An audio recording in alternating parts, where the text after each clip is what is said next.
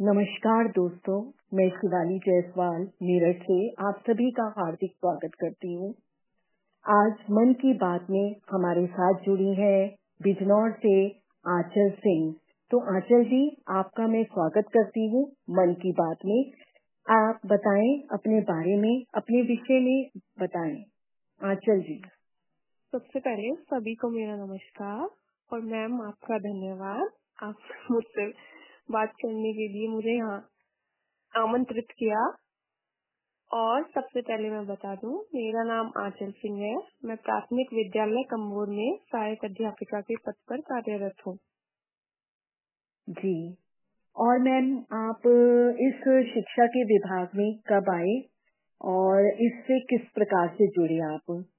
उसके बारे में अगर आप कुछ बताएँ हमें। आ, मेरी सबसे पहली नियुक्ति 2 जुलाई वर्ष 2016 को प्राथमिक विद्यालय कंबोर में ही हुई।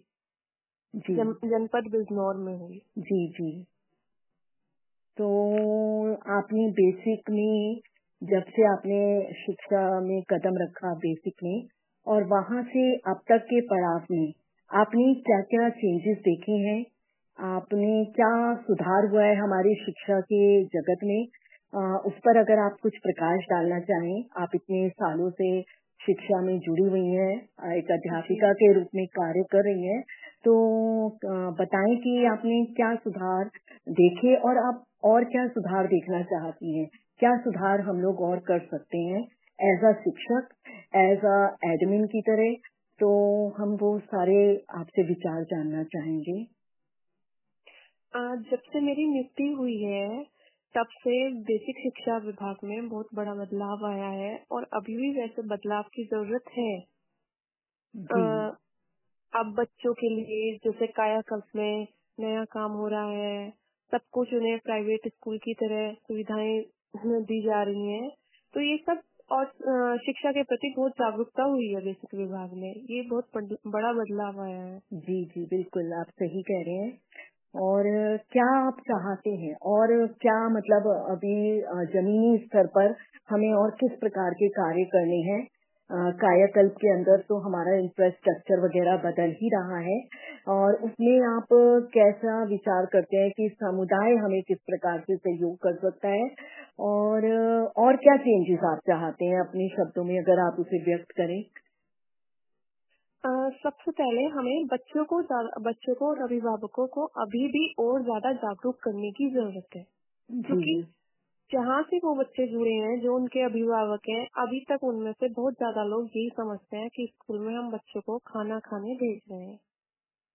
बिल्कुल अभी भी जो शिक्षा का मुख्य उद्देश्य है वो अभी भी नहीं समझ पा रहे हैं तो सबसे पहले हमें उन्हें समझाने की ज़रूरत है कि शिक्षा की क्या आवश्यकता है और खासकर लड़कियों के लिए शिक्षा का क्या महत्व है? बहुत बढ़िया बात कही आपने कि शिक्षा का हमारे गर्ल्स के लिए, हमारी जो गर्ल्स चाइल्ड हैं, उनके लिए, उनके जीवन में, उनके आने वाले जीवन में क्या महत्व है, इसके प्रति उनको जागरूक करना बहुत ही अधिक आवश्यक है। तो इस पे आप कुछ विचार बताएँ कि आप किस प्रकार से जागरूकता लाना चाहेंगी? किस प्रकार से आप अभिभावकों को या पेरेंट्स को या समुदाय को किस प्रकार से जागरूक करना चाहेंगी गर्ल्स एजुकेशन के लिए? हम्म।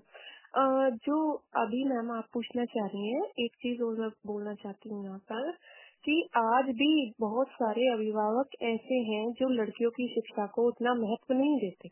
जैसे हम प्राथमिक विद्यालय के अध्यापिका हूँ मैं तो मेरा अपना भी देखो, मैंने वहाँ देखती हूँ कि आज भी पेरेंट्स ये सोचते हैं कि बेटा है तो उसे प्राइवेट स्कूल में पढ़ाएँगे और बेटी है सरकारी। ऐसा नहीं है, सरकारी स्कूल खराब है। उनकी मानसिकता ये है कि बेटा है तो उसे अच्छे स्कूल में पढ़ाना चाहिए। वो आज के टाइम में प्राइवेट स्कूल को बहुत अच्छा समझ रहे हैं और बेटी की पढ़ाई को वो उतना महत्व नहीं दे रहे हैं तो उन्हें लगता है सरकारी स्कूल में कुछ नहीं हो रहा है तो आप उसको सरकारी स्कूल में भेज दीजिए। हम्म। बहुत सही बात कही। तो आप इस तरफ़ क्या कदम उठा रही हैं? अपने अपने स्तर पर आप क्या कदम उठा रहे हैं उनको जागरूक करने के लिए?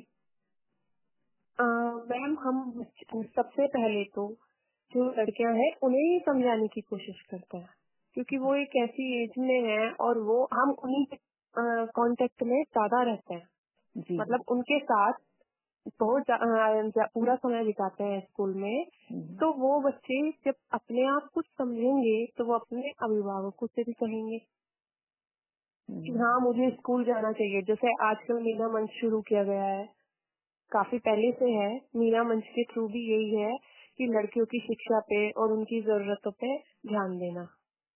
तो हम और कुछ इस तरीके से अलग अब वो भी चला सकते हैं अभियान। जैसे स्कूल में पोस्टर मेकिंग गर्ल्स के थ्रू मतलब लड़कियों की शिक्षा पर। और उनको इस तरीके के प्रोग्राम्स कराने चाहिए जो उनमें और आ, मतलब उसके प्रति जागरूकता पैदा हो।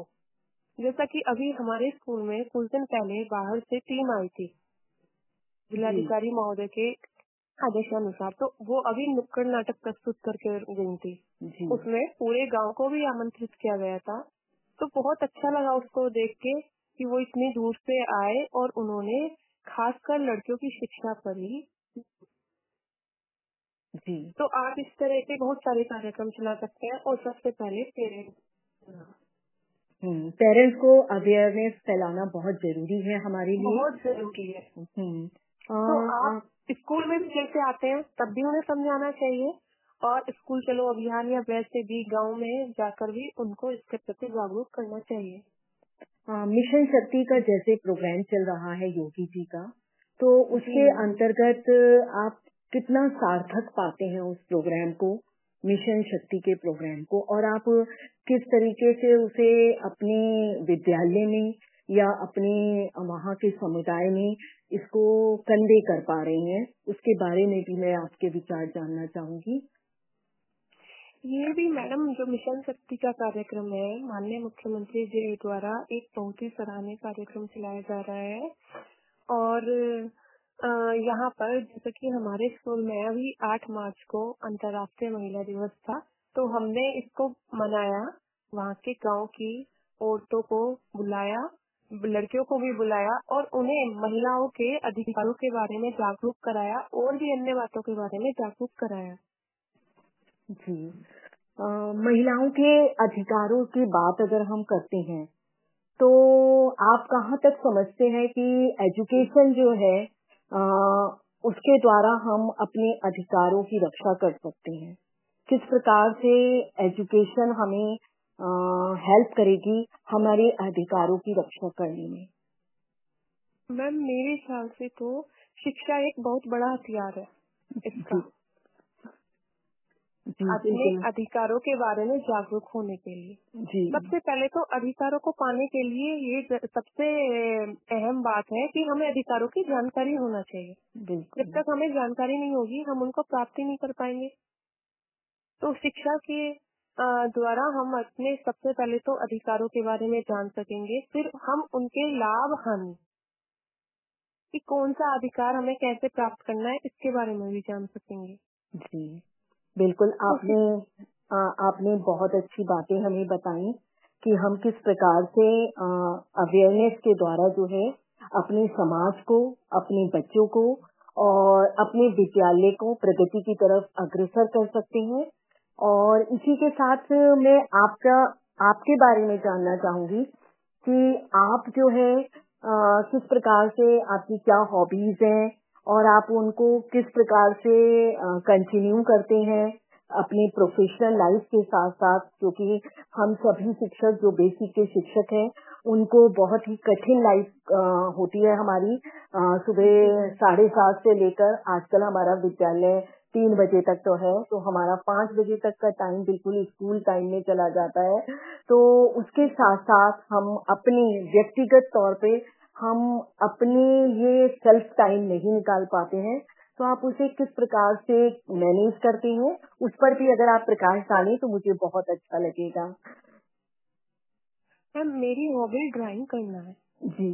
जैसे आपने बताया कि समय का अभाव रहते हुए हम उसको कैसे कंटिन्यू करते हैं। जी। तो जो मेरी हॉबी है बच्चों के स्कूल में एक सब्जेक्ट भी है ये एक अच्छी बात है। जी। कि अलग से कुछ ऐसा नहीं है कि वो आप स्कूल में नहीं कर सकते हो। तो मैं खुद भी करती हूँ और बच्चों को भी करवाती हूँ ड्राइंग और ड्राइंग का ये भी है कि बहुत से बच्चे ज़रूरी नहीं है वो हिंदी इंग्लिश गणित में रुचि लें लेकिन वो ड्राइंग में बहुत अच्छे होते हैं। तो आप उन्हें एज एन आर्टिस्ट उभार सकते हैं। और जो उनकी कला है उसको नहीं दबाना चाहिए। बिल्कुल आपने बहुत अच्छा कहा। कि हम जो है आ, आ, बच्चों को क्योंकि हमारी एक्टिविटीज़ में आ, जैसा कि एक्टिविटी बेस्ड हमारी टीचिंग लर्निंग प्रोसेस है तो हम एक्टिविटीज़ को लेकर भी अपने बच्चों को सिखा सकते हैं।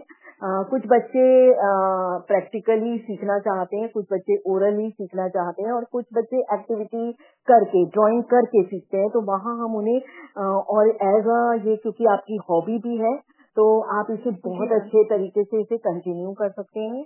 तो मैं इन्हीं सभी शुभकामनाओं के साथ जो है आपका बहुत बहुत धन्यवाद करती हूँ कि आपने अपना समय निकालकर जो है अपने मन की बातों को यहाँ पर शेयर किया।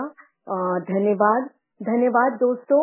आज हमने बात की आंचल जी से और हम अगले एपिसोड में फिर एक किसी ऐसे ही अध्यापक से मिलेंगे। थैंक यू धन्यवाद।